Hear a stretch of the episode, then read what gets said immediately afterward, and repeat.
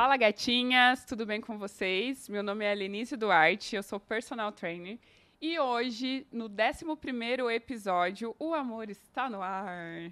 Hoje temos um casal muito especial aqui, que primeiramente eu gostaria de é, agradecer a presença deles. Gente, eu estava conversando um pouquinho aqui antes do, do podcast já com eles e assim, vai render muito assunto, né? Então vou apresentar primeiro a Simone.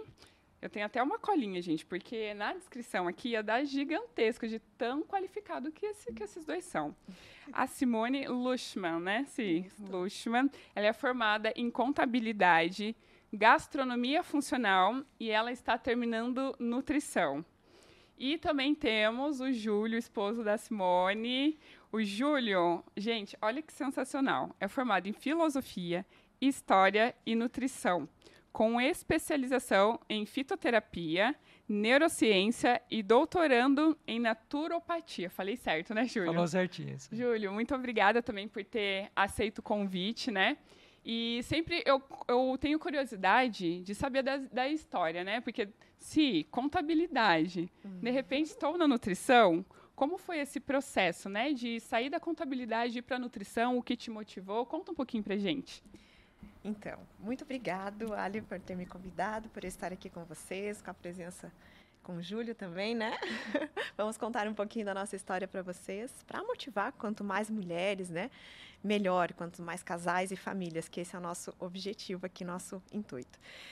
Eu me formei, é, entrei na, na, contabilidade com 17 anos, foi mais ou menos nessa época que eu conheci o Júlio também. Uhum. Na faculdade? é, um ah, pouquinho antes de entrar uhum. na faculdade. Ele estava terminando filosofia, eu comecei contábeis. Terminei meu curso de contábeis, né? Sempre gostei de matemática, exatas e tal, por isso optei pela contabilidade. Uhum. Daí, eh, logo na sequência, já eh, comecei eh, no HSBC, na época, né? Hoje não se tem mais HSBC aqui, fiquei 12 anos trabalhando lá. E de lá eu saí para tentar o empreendedorismo, né? Então, eu, gost... eu tenho esse dom, assim, de, de liderança e tal. Fui gestora na, na época no HSBC e gostaria de sair para tentar meu próprio negócio. Uhum. Fui para o ramo de empreendedorismo no comércio varejista aqui em Curitiba. É, fiquei por um determinado período, mas também não era aquilo que eu queria. Daí, optei pela gastronomia, né? Comecei a, a gostar. Eu, eu, vou contar essa história, amor. Manda. o Júlio trabalhava na época, é, acho que no, no Positivo você começou, né? E daí ele ganhou uh, um voucher lá do cartão de crédito uhum. para gastar com alguma coisa, né? E ele foi lá e comprou uma batedeira planetária e me deu de presente. Olha só. É, mas não foi uma coisa legal, não. Né? Ele jogou na parede. Sim. Isso aqui não é presente. Aí, olha só. Você quer que eu vá pra né? cozinha? É tipo as mães quando falam assim, que ganham um presente dela, uma panela, né? Não, isso é presente para dar pra mãe. Mas continua a história, Daí, né? Daí ele me deu a batedeira planetária, né? Daí fui lá eu usar a batedeira planetária, né? Foi pesquisar uhum. na época, pra você ter uma ideia, né? Tanto é que uma história interessante, quando a gente casou, quem começou a fazer pão lá em casa era ele. Olha só, gente, sensacional. era ele. E eu fui aprendendo, né? Daí eu recebi a, a, a batedeira planetária e falei, vou ter que fazer esse negócio funcionar, né? Comecei a pesquisar, comecei a ver cursos, comecei... Daí comecei a me abrir um outro leque, assim, uma coisa muito bacana. Chegou o final do ano lá, fui fazer os panetones na batedeira lá e tal, ficou legal. Falei, olha só Super que interessante, animou, né? uhum. me animei, né, amor? Se descobriu. me descobri, vamos lá. E daí fui pro curso de gastronomia. Daí lá aprendi de, de, tudo um pouco, né? E comecei a lecionar também na área de gastronomia, na área de panificação, confeitaria, mas eu queria algo mais, porque eu queria levar algo saudável para as pessoas, algo que modificasse realmente a realidade de vida das pessoas, né? Porque a gente vem de uma era onde isso está muito em alta e as pessoas estão começando a dar mais valor para a vida certeza, saudável, sim. para a alimentação saudável, né? E era isso que eu queria. E abri uma padaria, mas uma padaria não aberta ao público, mas sim na na distribuição de pães. Só que quando você entra nesse mercado, é, você precisa se adaptar a ele. Uhum. Porque se você não se adapta a ele, você vai ser prejudicado financeiramente, né? E também não era isso que eu queria, né? Porque eu queria levar o bem para as pessoas, um, produto bom, um produto de qualidade, mas para eu conseguir me adequar ao mercado, eu precisava colocar conservante, antimofo, Sim. tudo que faz mal para todos nós consumidores, a gente tem, que colocar no produto, senão você acaba tendo somente prejuízo. E não era isso que eu queria. Daí eu busquei nutrição, continuei lecionando, passando o meu conhecimento, o meu objetivo, as coisas que eu realmente prezo para as pessoas, e fui cursar nutrição. E ali estou aprendendo muita coisa ainda, estou quase no finalzinho já, e estou prestes aí a divulgar quanto mais conhecimento, mais qualidade de vida para as pessoas. Nossa, que bacana, sim.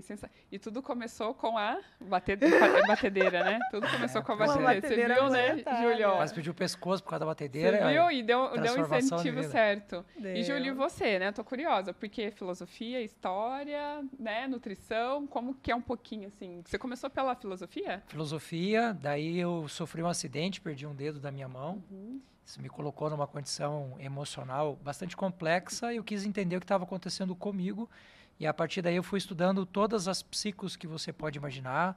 É, eu já era professor universitário nessa época, então é, psicologia, psiquiatria, neuropsicologia, psicopedagogia, só não sou psicopata ainda.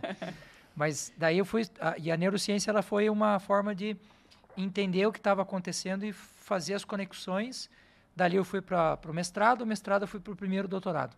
Aí eu percebi que faltava uma peça chave no processo, que era como que eu faço para esse corpo construir hormônio, como é que eu faço para ele construir neurotransmissor e a parte de alimentação é básico nisso, né? Na nutrição, mesmo a linha do que a gente tem hoje na medicina, de uma forma geral, a gente vai muito para a alopatia, muito para a, a questão muito tradicional de medicação. Eu falei, não, peraí, mas deve ter alguma coisa na natureza que seja muito mais próxima da nossa natureza. Uhum. E aí a, a fitoterapia foi uma coisa óbvia no processo. E da, da, da, fitoterapia, daí eu fui só me especializando. Hoje, o meu doutorado em naturopatia é em fitoterapia especificamente. E eu pesquiso algumas plantas brasileiras, como é o caso da copaíba, uhum. né, o uhum. impacto que ela tem para a nossa saúde. E essa, esse é o resumo, o resumo. chave da história. E, gente, ó, a Si falou a história dela, né? O Júlio falou a dele e a história dos dois. Como que foi o encontro dessa, desse casal aí? Quem que conta, né? Eu conto. O Júlio foi seminarista por um bom, bom tempo, né, amor? Uhum quase virando padre, mas não fui eu que tirei do seminário, Uau. tá? Todo mundo vai se defender, olha lá. E pensa nisso, não. A gente começou a namorar uns três meses depois que ele saiu do seminário. Olha só. Bem pertinho, assim, uhum. né? Só rolavam uns olhares, assim, e tal, mas nada, nada uhum. sério, né? E daí ele decidiu sair, né? Por algum, alguns motivos que motivaram ele a isso. E, claro, né? A gente se encontrou numa festa e tal. Se encontrou e... na festa, não. Você armou a festa, ah. né? Ah. Ou seja, ele saiu do seminário direto pra festa? É, é. Foi bem assim, é. Né? Ah, a gente fez algumas coisinhas, uhum, alguns é. ajustes, né? Técnicos. Para que o Júlio estivesse na festa, claro, né? Claro, tinha que tá, né? Sempre, né? Né? Isso aí. Daí ele foi pra festa, né? Mas aí ele, você viu como é que gosta de falar, né? Meu Deus, como esse homem fala. Daí a gente ficou na, na festa só falando, né? E ele fala, fala, fala. Eu não lembro de nada se você me perguntar o que, que ele falou, né? Eu só lembro do beijo no uhum. final, né? Já tá ótimo. Sim, com certeza. E foi ali que a gente começou, né? Uh, na minha época, a gente fala, ah, ficar, né? A primeira uhum. vez que a gente ficou, né? E dali pra frente, a gente foi se vendo. Isso foi mais ou menos em fevereiro, final de fevereiro, né? Daí chegou no dia dos namorados, né? Daí ele me pediu em namoro. Ai, que lindo no dia dos Ai, namorados. Só que daí ele veio com duas alianças, uma dourada e uma prateada. Eu quase fugi. Meu Deus do céu. Aquele momento, né? Ó, essa daqui. É a hora que ele mostrou, eu quero namorar com você. E daí ele tira, tem mais uma. Eu falei, o quê? É, já tô guardando, ué. Você já guardando. quer casar? Não. Eu falei, não. Fica aqui, já mandei fazer as duas. começar minha faculdade, cara. Mas você não aceitou o casamento Fiquei. de cara não, ainda? Claro que não, não fiquei na não, dúvida. Patinar um monte ainda. Ixi, né? só namoro, é. só, né? Uhum. Lá se vão 20 e poucos anos. É, 20 e pouco. Eu tinha, tô a fazer 40, né? Tenho 39 hoje, conheci o Júlio com 17 quase 22 anos que a gente tá. É, quase 22 anos que a gente tá junto. Aí vai fazer agora dia 12, né, amor? Que a gente tá namorando, uhum, né? Que sim. a história começou. Bem-vindo ao Zenta. Não, ainda não. Ainda falta Bem-vindo um mês ainda. Saiu amor. do Zinta, agora vai pro, agora pro Zenta. Zenta né? agora, é agora vai longe. 40, 50, 60, 70, 80. Ah, tô na metade da vida, no mínimo. No mínimo, né? no mínimo, não, quero a longevidade. Com todo esse conhecimento, comigo. essa alimentação saudável e bate o recorde do sem É isso que eu tô né? buscando, com Muito certeza. Bem. Vai ter que me aguentar bem veinha. E desse casal, tem, vocês têm filhos? Temos, claro. Daí eu terminei a faculdade, né? Ele já queria o filho quanto antes, né? Uhum. Eu falei, não, nós vamos terminar a faculdade. Eu vou terminar minha faculdade e eu programei certinho uhum. para o Gabriel nascer logo depois que eu terminava a terminar a faculdade. O Gabriel vai fazer agora aniversário dia 11. Então ele nasceu, de, antecipou, né? Duas semanas, porque minha faculdade terminava final de junho.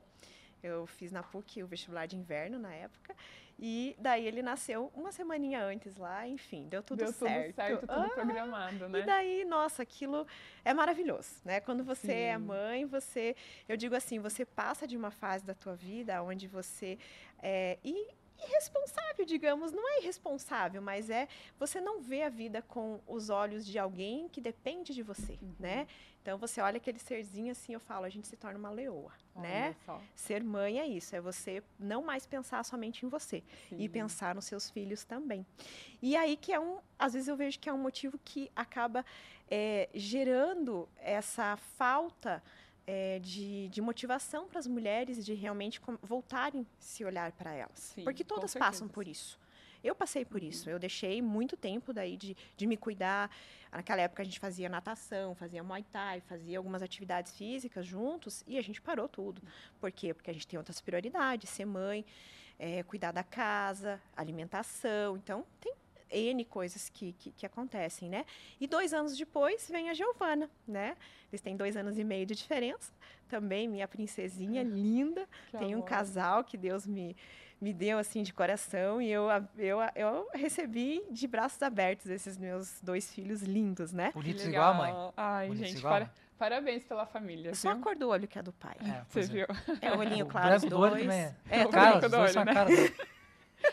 Não, eu sempre brinco, né? Porque às vezes a mãe carrega nove meses e sai a cara do pai, gente. Cadê a parte que a mãe participou, né, ali? Não, Daí, participei, né? participei. Aquele momento na, na genética.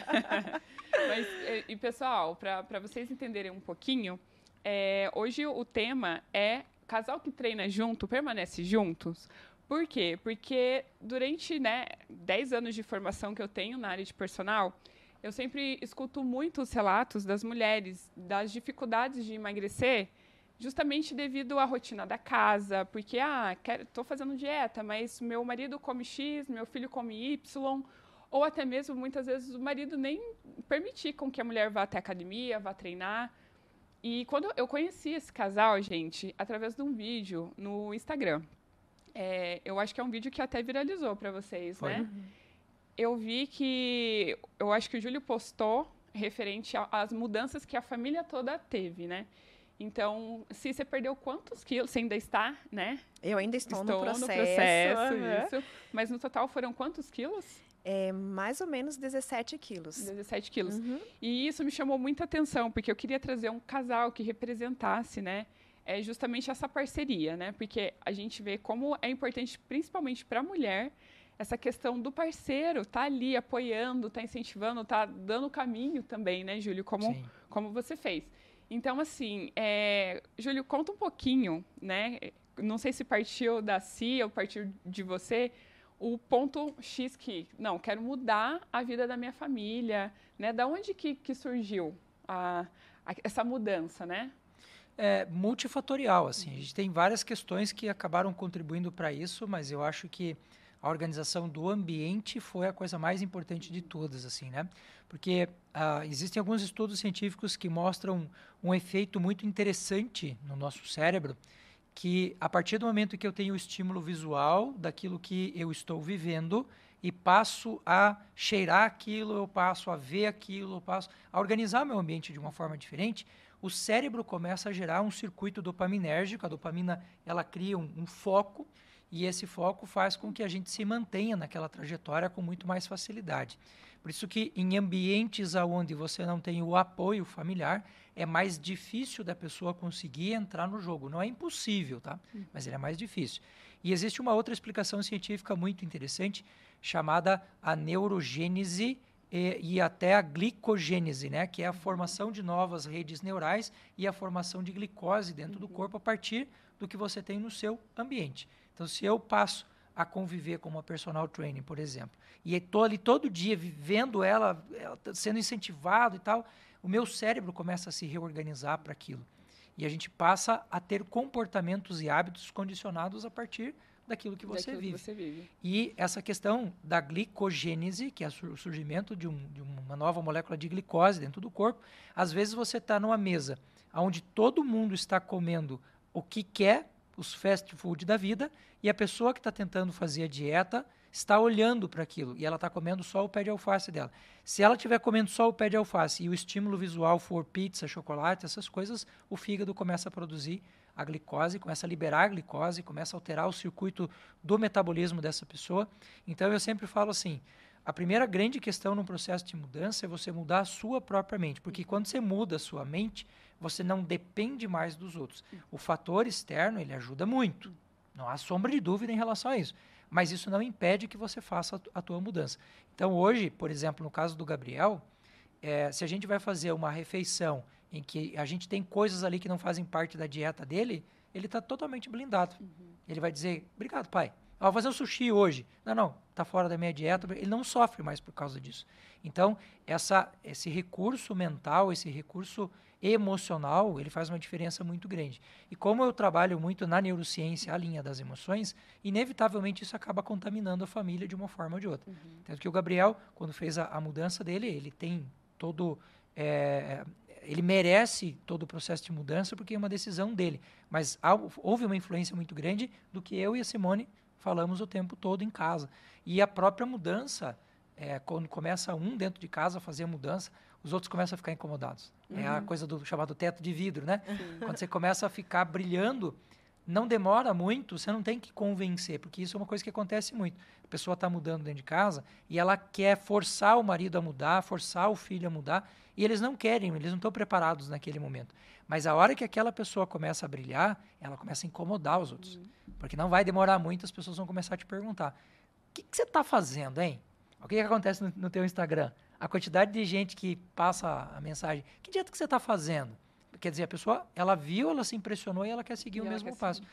Então, muitas vezes a gente tem que fortalecer a mente, que foi o que a gente fez, uhum. fortalece a mente e aí o corpo corresponde meio que no automático àquela mudança de comportamento. Sem sofrimento. Sem que é sofrimento, que é mais interessante. Mas qual que foi o ponto chave, assim, da mudança, sim, para você? Saúde. Foi foi um saúde. processo de saúde. É, foi processo de saúde. A gente teve alguns familiares que sofreram alguns problemas de câncer, uhum. principalmente. Uhum. Três familiares bem próximos da gente. E logo depois veio a pandemia, que a gente notou que quem estava com a imunidade em, uhum. em baixa, quem tinha algum problema de saúde, foram as pessoas mais prejudicadas, né? Isso só intensificou mais a vontade da nossa mudança e ela e colocou mais força, né, mais energia para que isso realmente acontecesse. Então foi essa questão de saúde mesmo, de a gente buscar longevidade, de a gente viver é, longe de remédios, né, e ter uma vida saudável. E nada melhor do que você alinhar a alimentação, que é o seu próprio remédio natural, uhum. e junto com a atividade física que você está colocando o teu corpo em movimento. Porque o nosso corpo é um ser primitivo, ele precisa de movimento. E muita gente acaba deixando isso de lado, né? vive no sedentarismo, infelizmente. Então, eu acho que é esse é o nosso intuito de motivar as pessoas e motivar você que está aí sentado, que realmente pensa duas, três vezes antes se levanta, vai. Que não tem como não gostar do processo, não tem como não se apaixonar pelo processo. Depois que você começa a ver o resultado, é muito bom. É muito bom. E até é interessante sobre o que o Júlio falou, sobre o blindar a mente, né? Eu até, eu até brinco que quando eu viajo com os meus amigos, eu falo, gente, seguinte, domingo a gente vai caminhar, a gente vai correr, a gente vai fazer algum exercício juntos, né? Uhum. Porque é justamente até um automático que não, não consigo pensar em uma vida sem exercício. Uhum. É como se eu não, quando alguém fala assim, não, não, não faço nada, eu falo, como é possível? Como você sobrevive? Como você consegue? Como você consegue? Desculpa tanto. Sim, arrumar ah, mas é, é, sempre a questão do tempo, né? Eu falo, gente, 20. Hoje a gente tem treinos de 4, 10 minutos que, dá res, que dão resultados. Sim. Então, essa não, não é desculpa, não é o caminho, né? Uhum. E, ô Júlio, e o que, que, assim, você também daria de dicas para os maridos aí, né? É justamente para incentivar as mulheres, qual que, qual que seria uma dica sua para até mesmo né se você depois eu quero que você fale um pouquinho para as esposas do que fazer porque uhum. às vezes é complicado mesmo essa questão familiar igual você disse ah às vezes a, a, mulher começou mas ela quer incutir isso na família E daí, às vezes, tem dois caminhos, né? A pessoa cria um ranço, porque você está querendo. Você mudou a tua mentalidade, mas a outra pessoa não, né? Então, assim, o que, você daria de dica para os maridos? É, eu sempre costumo falar assim que as pessoas elas estão em estágios de evolução diferentes uhum. e eu gosto de é, usar como exemplo assim. Imagine que você está subindo uma montanha e você tem na base da montanha um vale e na medida que você vai subindo nessa montanha, você vai vendo mais coisas desse ambiente, porque você está mais alto lá na montanha. Só que às vezes é, você não, não consegue ter a, a ideia, a visão que a outra pessoa tem, porque você não está no nível evolutivo dela. Então, quando uma pessoa está começando um processo de mudança física, mental, emocional, a gente não tem que fazer a pessoa ver o mundo pelos nossos olhos. Uhum. Eu não entendo muita coisa. Então eu me restringo a não falar sobre aquilo. Uhum. Então eu não entendo sobre aquilo, eu não vou falar. Agora, se é importante para outra pessoa, a gente precisa aprender a respeitar, porque o que ela está vendo lá do, do, ponto evolutivo que ela está, não é o que eu estou vendo. Então eu não posso balizar o meu mundo pelo que é o mundo dela pelo que eu estou vendo. Então, muitas vezes os maridos não conseguem entender esse estágio evolutivo uhum. da pessoa. E aí começam a criar confusões, começam a criar barreiras, começam a criar restrições para que aquela pessoa não evolua. Porque, na prática, o que, que acontece no mundo, uhum. se você for olhar de uma forma bem simples? Você tem um monte de gente que é bola murcha. Uhum. O que, que é a bola murcha? Aquele balãozinho que caiu e para ele é fácil justificar a vida que ele leva pelo comportamento que ele tem, de ficar mais no conforto, ah, hoje está chovendo, hoje está frio e não sei o quê. E quando um balão desses ele infla e ele sobe, a grande maioria das pessoas não quer que o seu balão suba ao nível do outro. Ele quer que aquele balão desça ao nível de onde ele está. E aí você começa a ter os entraves dentro das, das famílias de um querendo, querendo é, criar confusão para o outro. Então, a gente tem uma regra dentro de casa que é assim. Se você vai fazer alguma coisa que é ética, é justa e não, não afeta de, de nenhuma forma outra pessoa do ponto de vista negativo, pode mandar bala, vai. Às vezes a gente tem situações assim. Hoje eu não quero treinar. Hoje, por algum motivo, eu estou em casa. E a Simone diz: Eu vou treinar. Vê, eu poderia tranquilamente criar um empecilho uhum. de dizer: Ah, você está me abandonando, ai, que absurdo. Então a gente tem que começar a cortar um pouco essas dificuldades para que a outra pessoa possa caminhar também. Você sabe que na filosofia cristã, a gente tem algumas palavras muito interessantes, sem fazer referência a nada de religião, mas olhar para a filosofia da coisa, né? uhum. né? E a gente tem uma palavra que eu acho muito linda, que é a palavra caritas, uhum. que é o tipo de amor cristão.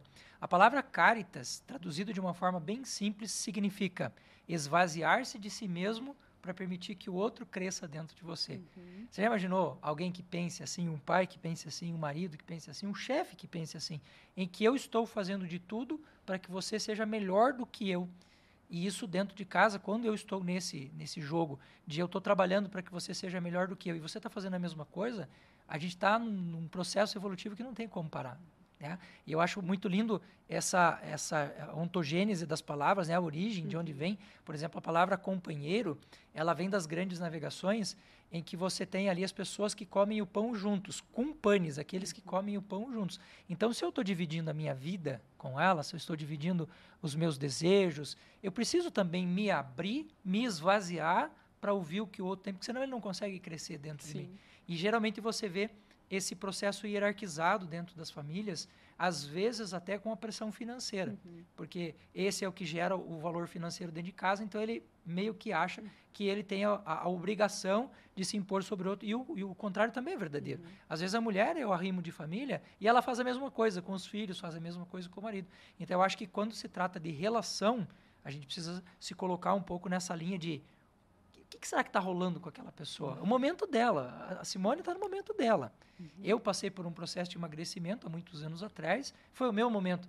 Agora é o momento dela. E a gente tem que se colocar muitas vezes nessa posição de observador, de abrir o coração abrir mesmo. o coração. É. A gente vai ter curso? Vamos fazer um curso né, com os maridos, né, sobre boa, isso? Boa o que, que, você acha, né? Eu acho ótimo filosoficamente ele falou tudo, né? né? Vou falar a minha experiência Sim, como certeza, mãe, como sim. mulher, né, como pessoa. Eu acho que um relacionamento. Acho não, tenho certeza.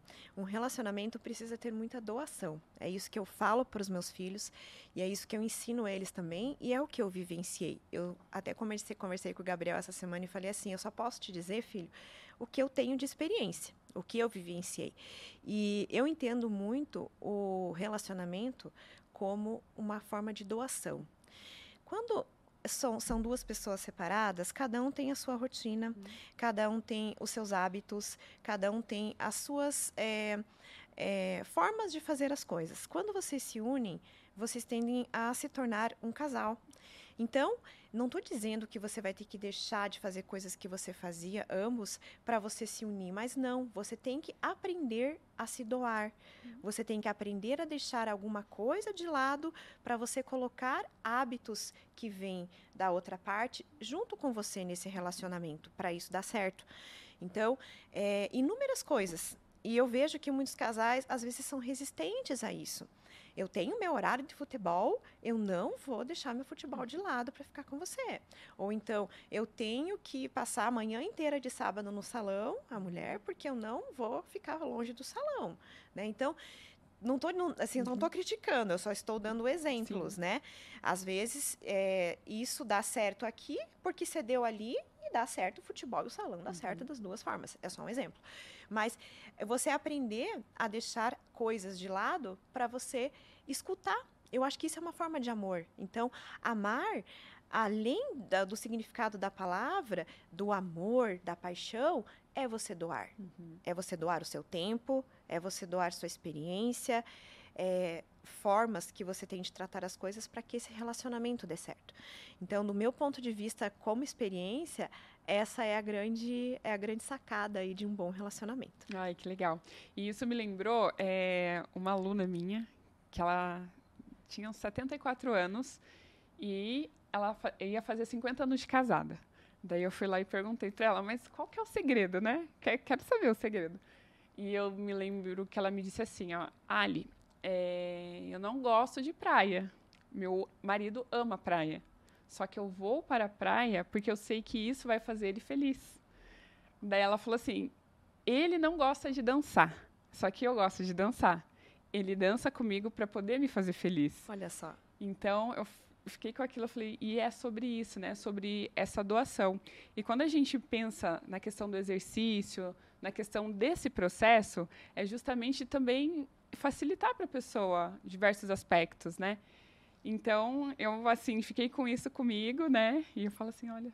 Você conhece o Dilema do Porco Espinho? Não, qual que é? O Dilema o do Porco Espinho é um, é um livro é, produzido por um filósofo bastante conhecido, século XVII, século XVIII, que ele explica mais ou menos assim. É, imagine dois porcos espinhos num dia de muito frio. Se eles ficarem longes um do outro, eles morrem de frio. Mas se eles tentarem se aproximar demais, um espeta o outro. Então, um relacionamento é um processo em que você está próximo o suficiente para se aquecer com o outro, mas não tão próximo a ponto de machucar o outro e vice-versa em relação à distância. Né? A gente não está tão distante que, que vai fazer com que o coração esfrie do outro. Então, o relacionamento ele é muito isso, né? É uma troca, às vezes, de farpas, uma troca de espinhos, mas há ali um ajuste perfeito em que a gente não se machuca e a gente se aquece mutuamente. E a mesma coisa acontece com os filhos, né? Uhum. Tem muitos pais tenho acompanhado alguns casos assim que os pais literalmente possuem a vida do filho. Ele não vive, ele está numa prisão dentro de casa. A pessoa não pode fazer nada, ela não pode nem se mexer sem que tenha uma câmera, sem que tenha um fiscal em cima. E se a gente for parar para pensar, se a gente não prepara esse indivíduo para a autonomia, o dia que ele pode sair, ele não está saindo autonomamente, ele está se libertando daquela prisão. E um relacionamento não pode ser uma prisão. Se for uma prisão, Aí você não tem relacionamento, aí você tem o cara na chave, né? E vocês, e pegando esse gancho, né? É, a minha curiosidade é, tipo, como que é a rotina da família? Porque o processo começou, né, com a Si, e daí eu acompanhei que os filhos automaticamente foi, foram juntos, né? Sim. Uhum. Mas assim, como que é hoje a rotina? Se eles, né? Eu, eu digo curiosa. assim, uh, curiosa. É, o fato de eu ter aprendido gastronomia, de eu gostar de cozinhar, eu passei esse dom para eles uhum. também. Então, hoje eu posso dizer assim, eles têm autonomia de fazer o seu próprio alimento. então, e era aí, uma, um alimento mais saudável, se? Sim, Sempre, deixa eu só te contar né? uma curiosidade que eu acho legal, já comentei em, com outras pessoas. Na pandemia, por exemplo, se você tiver, oh, me diga quantas vezes você acha que a gente pediu fast food na nossa casa? Nunca. Duas vezes. Na Olha pandemia inteira. na pandemia inteira. Aham. Porque foram, é uma pizzaria que a gente queria conhecer, Sim. né? E o sushi que foi uma vez que a gente pediu até a gente aprender a fazer. Então, assim, é, nós não temos esse hábito de fast food, nunca tivemos. Desde pequenos, eles, eu sempre fiz papinha, sopinha em casa, né? Eu nunca comprei sopinha pronta para eles. Então, eu já trago i- isso também, é, essa base familiar de ter uma, bo- uma boa alimentação, Uhum. né? Porém, coisas, tem coisas que a gente vai aprendendo depois. Porque se eu tivesse aprendido antes, quando o Gabriel nasceu há 18 anos atrás, eh, tivesse essa mentalidade, ele não ia ter passado pelo, pelo processo de obesidade que ele passou e ter sofrido bullying como foi. Uhum. Então, assim, é, a gente, nós somos seres que estamos sempre abertos a aprender. Então, acho que isso é muito importante para todo mundo. É, você precisa estar aberto a mudanças, você precisa estar aberto a novos conhecimentos, porque isso vai te agregar muito valor e vai trazer benefícios não só para você, mas para quem você ama. E foi o que aconteceu com a gente. Então, a partir do momento que a gente descobriu melhores formas de se alimentar, né? É, melhores formas de colocar o nosso corpo em movimento, foi onde tudo mudou. Né?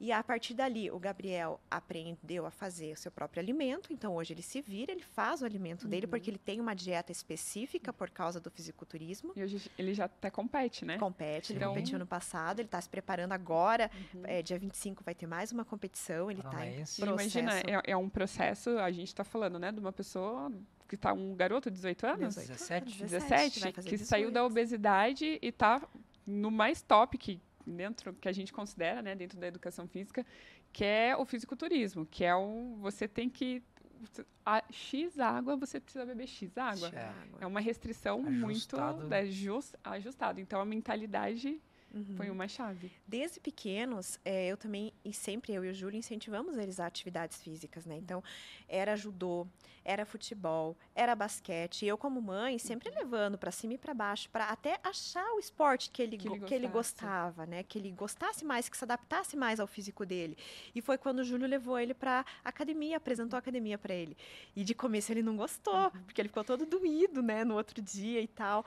Mas daí, a partir do momento, né, que ele Insistência daí. a insistência que ele, ele falou, eu quero ir, ele foi, gostou e deu tudo certo. Então, assim, nós como pais, como casal, a, a nossa obrigação é apresentar o mundo aos nossos Uhum. filhos, apresentar as coisas aos nossos filhos, né? Testar hipóteses, né? E Sim. deixar que eles escolham o que é melhor para eles, né? Dar essa A autonomia. regra pra lá em casa é sempre assim: a gente testa uma hipótese por um determinado tempo, porque a gente sabe que é, a estrutura mental, nosso cérebro, ele está programado para aquilo que é conhecido, confortável e conveniente. Uhum. Então você imagine sair desse circuito do conhecido, confortável e conveniente, e ele vai entrar num estado de defesa que é natural do cérebro. Então a nossa regra lá em casa é assim: primeiro, testar hipóteses. A gente vi- vive enchendo o saco um do outro, fala, ó, tem um negócio diferente aqui, ó. Vamos testar o arroz vermelho, agora o arroz preto, agora o moyashi, agora não sei o que e tal. E eh, não pode dizer não, você tem que testar. E esse testar é testar por um tempo. Então, se você, depo- depois de um determinado tempo, você falar que não curte, tudo bem, a gente re- respeita. Porque a gente ouve muito isso na atividade física, a pessoa fala, ah, eu odeio academia. Sim. Existe um milhão de possibilidades de você fazer dança, pula, dança, faz um... Só que para poder chegar nesse ponto, a gente precisa testar essa hipótese e manter a pessoa ali por um tempo. E foi o que aconteceu com o Gabriel. A minha filha, por exemplo, ela não curte academia. Só que ela adora dançar, Olha só. ela adora os jogos de uma forma geral, ela adora o vôlei e tal. Então, até você conseguir encontrar aquilo que você gosta, a gente tem que se expor. Tem um filósofo que fala um negócio legal, dá um meio nó na cabeça quando a gente vai pensar, mas basicamente é assim: tudo que existe, existiu em essência, alguém teve que pensar nessa mesa, nesse microfone, naquele copo, para que depois ele viesse a existir. O ser humano, ele não tem isso. A gente precisa primeiro existir para depois descobrir a essência. Então eu tenho que falar, brincar com o skate para dizer, não, eu não gosto do skate. Aí eu fui lá pro futebol. Aí eu testei o futebol. Não, não curti o futebol. Ah, gosto do vôlei também não. Agora eu me encontrei na academia. Eu me encontrei fazendo, então, essa, esse teste da hipótese ele é extremamente importante. Então, o ser humano é o único na natureza que precisa existir para depois descobrir a essência. E as pessoas não saem de casa, elas não querem sair do sofá delas. Elas querem continuar no conhecido, confortável e conveniente. E muitas vezes Exatamente. emitem a opinião sem nunca nem ter testado. Sem nunca ter né? testado, E, né? e fala triste. assim que, não- que- é isso é uma das coisas que a gente passa muito na, na academia, né? Na academia convencional, a, a pessoa já chega assim. eu odeio isso aqui. O médico me mandou para academia, ou eu tô vindo porque eu preciso emagrecer, mas eu odeio isso. Então já, já começa com aquele bloqueio, né? E a gente vê uma um pouco diferente quando você, eles começam a entender o processo. E assim, quando a pessoa fala que odeia, você já tem que criar alguns gatilhos que vai melhorar um pouco desse processo dentro da academia, né? Que vai fazer, uhum. eles, por exemplo, até é, eu costumava fazer isso muito com, a, com as meninas jogava ela lá, vamos lá, para uma aula de dança. Vai fazer musculação, mas vai dançar. Criou amizade com a galera. Elas iam para academia, às vezes nem por conta tanto de treinar, uhum, uhum. mas ela estava lá, fazia aula de dança. Ai, aí, quando estava sendo agora, vem treinar. Então, já aproveitava o processo. Então, a gente também, como profissional, né, a gente tem que sempre estar tá esperto, assim, analisando esse perfil dessa pessoa, né? Porque somos um ser multifatorial, né? É, eu digo sempre que o professor de, de, de, de, educação física, o pai, um, um, um, dono de empresa, enfim, ele, ele deve ser meio sim, sempre pensar assim, né? Imagina que eu tenho aqui uma, um painel de comando e no painel de comando eu vou mexendo aqui nos botõezinhos para encontrar a sintonia. E a gente tem um hormônio que tem papel de neurotransmissor muito interessante, que é a ocitocina. Uhum. A ocitocina é o hormônio que gera empatia nas pessoas. E às vezes, quando a pessoa vem com essa ideia do eu odeio, ele vem bloqueado na ocitocina. Então, às vezes, um jogo interessante que a gente tem é de largar o cara no meio mesmo, pegando amizade, porque esta amizade gera um circuito muito grande. Eu sempre falo para a Simone que a Simone tem um potencial de gerar essa empatia nas pessoas, porque ela é simpática, uhum. ela é bonita, ela fala de um jeito gostoso. Uhum, sim, e é o que hoje a gente está vendo na, na, nas redes sociais, as pessoas sim. se aproximam dela. E é assim, não é raro uhum. da gente estar tá na academia e as pessoas se aproximarem dela e falar assim, eu gostei de você. E a, esse, esse processo de influência que ela tem é uma coisa que é muito forte nela que é uma coisa que a gente tem que explorar. E, e lá na, na, na, atividade física, às vezes o professor tem que fazer exatamente isso. Se você for contra, você está só sintetizando, concretando ainda mais aquela ideia que a pessoa tem. Agora, quando você começa a dizer, ah, mas vamos testar isso aqui, vamos testar aquilo ali, vai testar. daqui a pouco a pessoa está no circuito da ocitocina, aí o próprio corpo faz.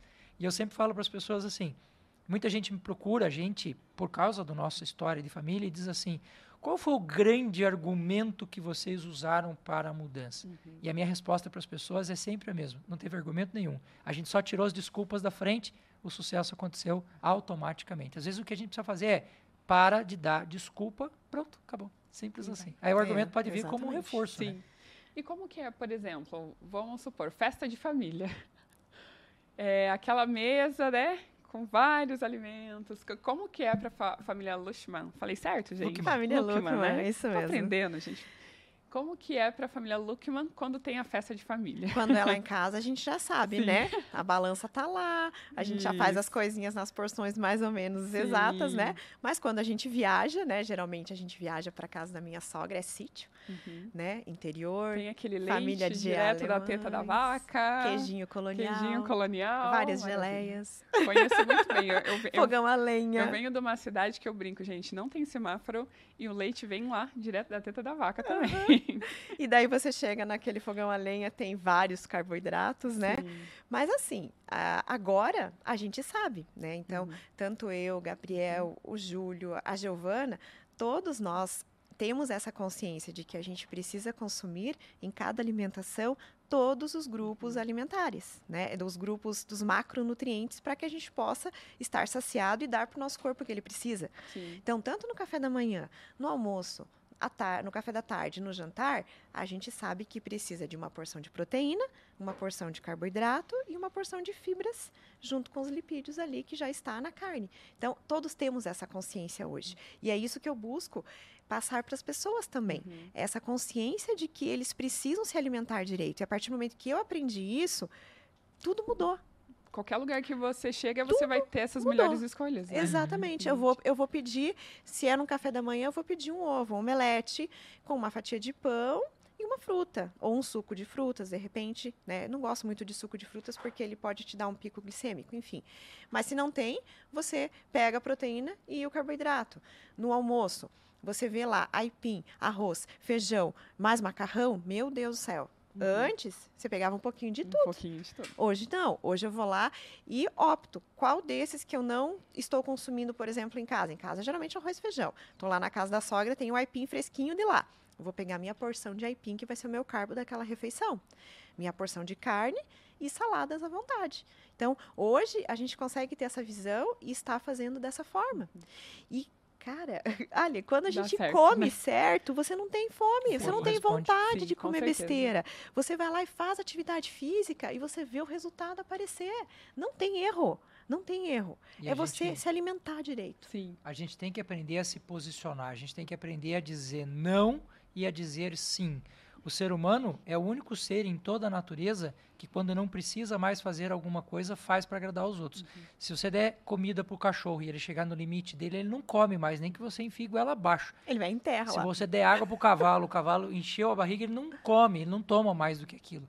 Agora, não é incomum a gente estar tá num ambiente e a pessoa chegar para você, você não, não uhum. pediu, nem pensou naquilo, mas a pessoa te traz aqui uma sobremesa e fala: Você quer um pouquinho? Ah, vou pegar um pouquinho. Não precisa pegar. Uhum. Diga não. Olha, isso aqui está além da minha cota e simples assim.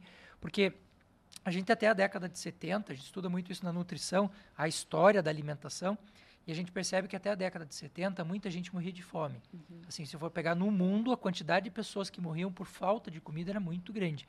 Hoje, o número de pessoas que morrem porque comem demais supera as pessoas que morrem de fome. Uhum. O que é um absurdo, né? Sim. Exatamente. É um absurdo. É, e é justamente porque uhum. a gente não sabe dizer não. Então, quando você chega no teu limite, fica não.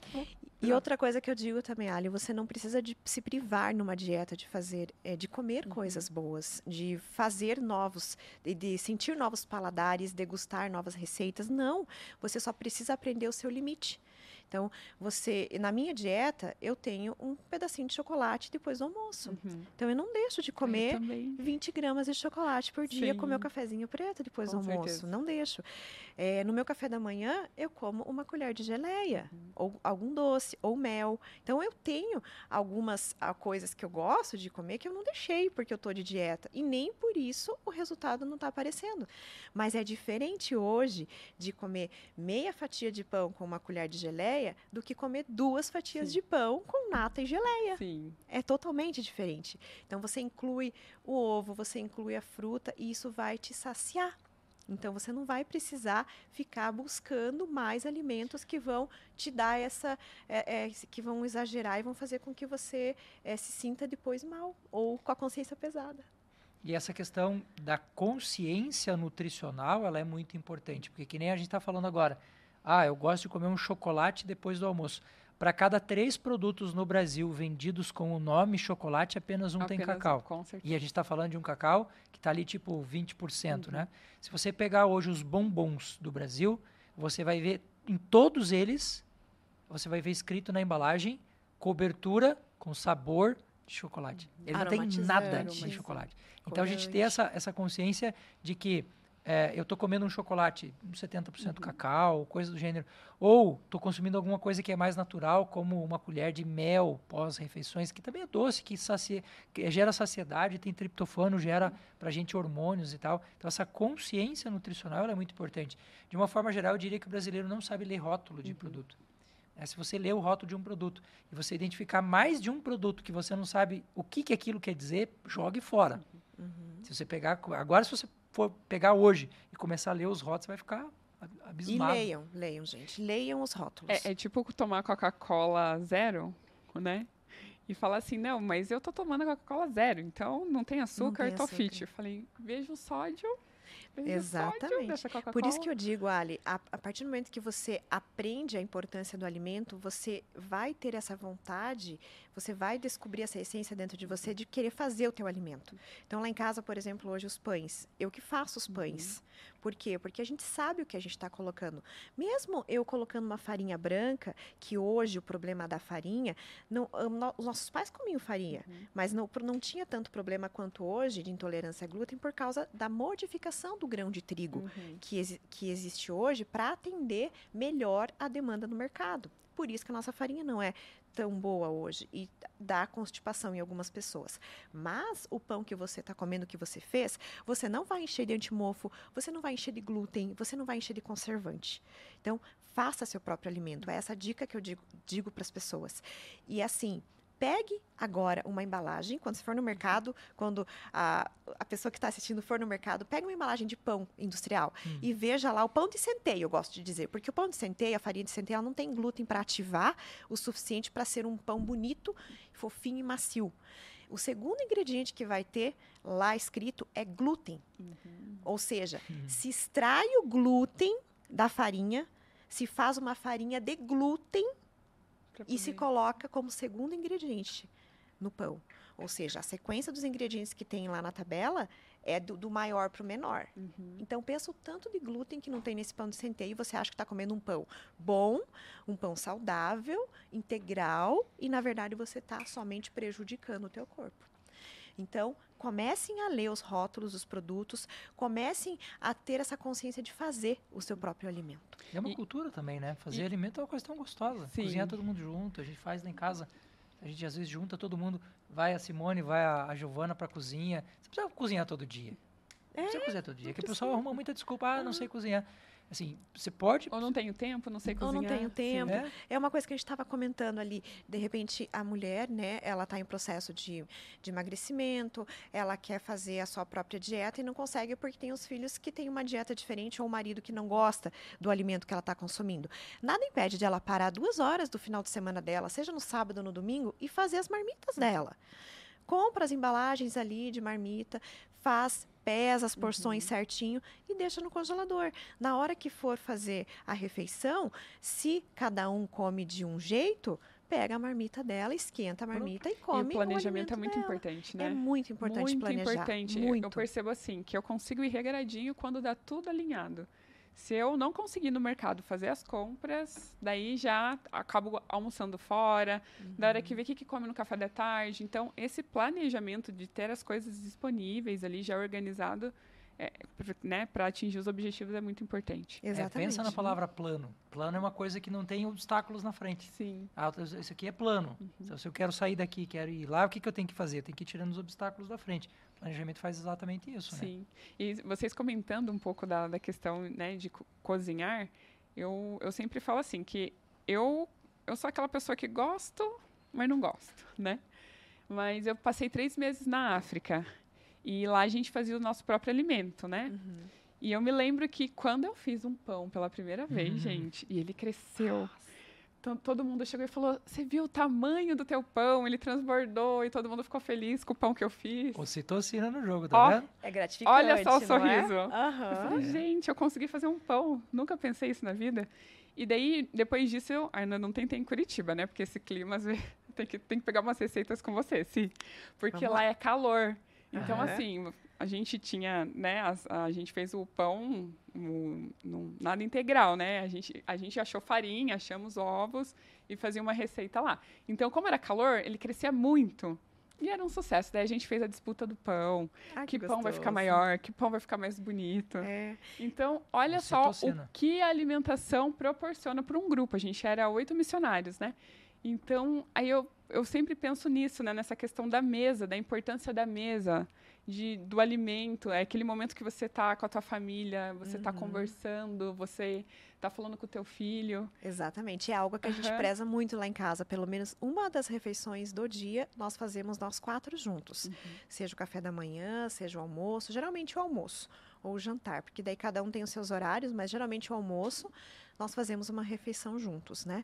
Cada um pesa a sua refeição. Bonitinho, né? Às vezes, assim, eu, eu consumo, eu gosto de consumir mais frango, o Júlio já não gosta tanto, minha Uhum. filha também, a Giovana. Então, tem a carne moída ou a carne né, vermelha para eles, mas a gente faz as duas porções e cada um come né, o, o que quiser, o que, o que lhe agradar naquele momento. Então, é muito importante isso, de a gente fazer e estar junto. E outra frase que eu gosto muito, né, como sendo da gastronomia, é que a refeição, o alimento, você cozinhar é uma forma de você transmitir amor. Uhum, Né?